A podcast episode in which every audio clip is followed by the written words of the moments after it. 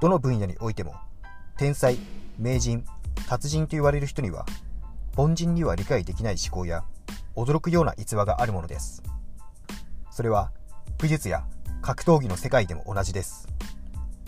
幼少の頃から20年武術を稽古してきた私、赤べこが、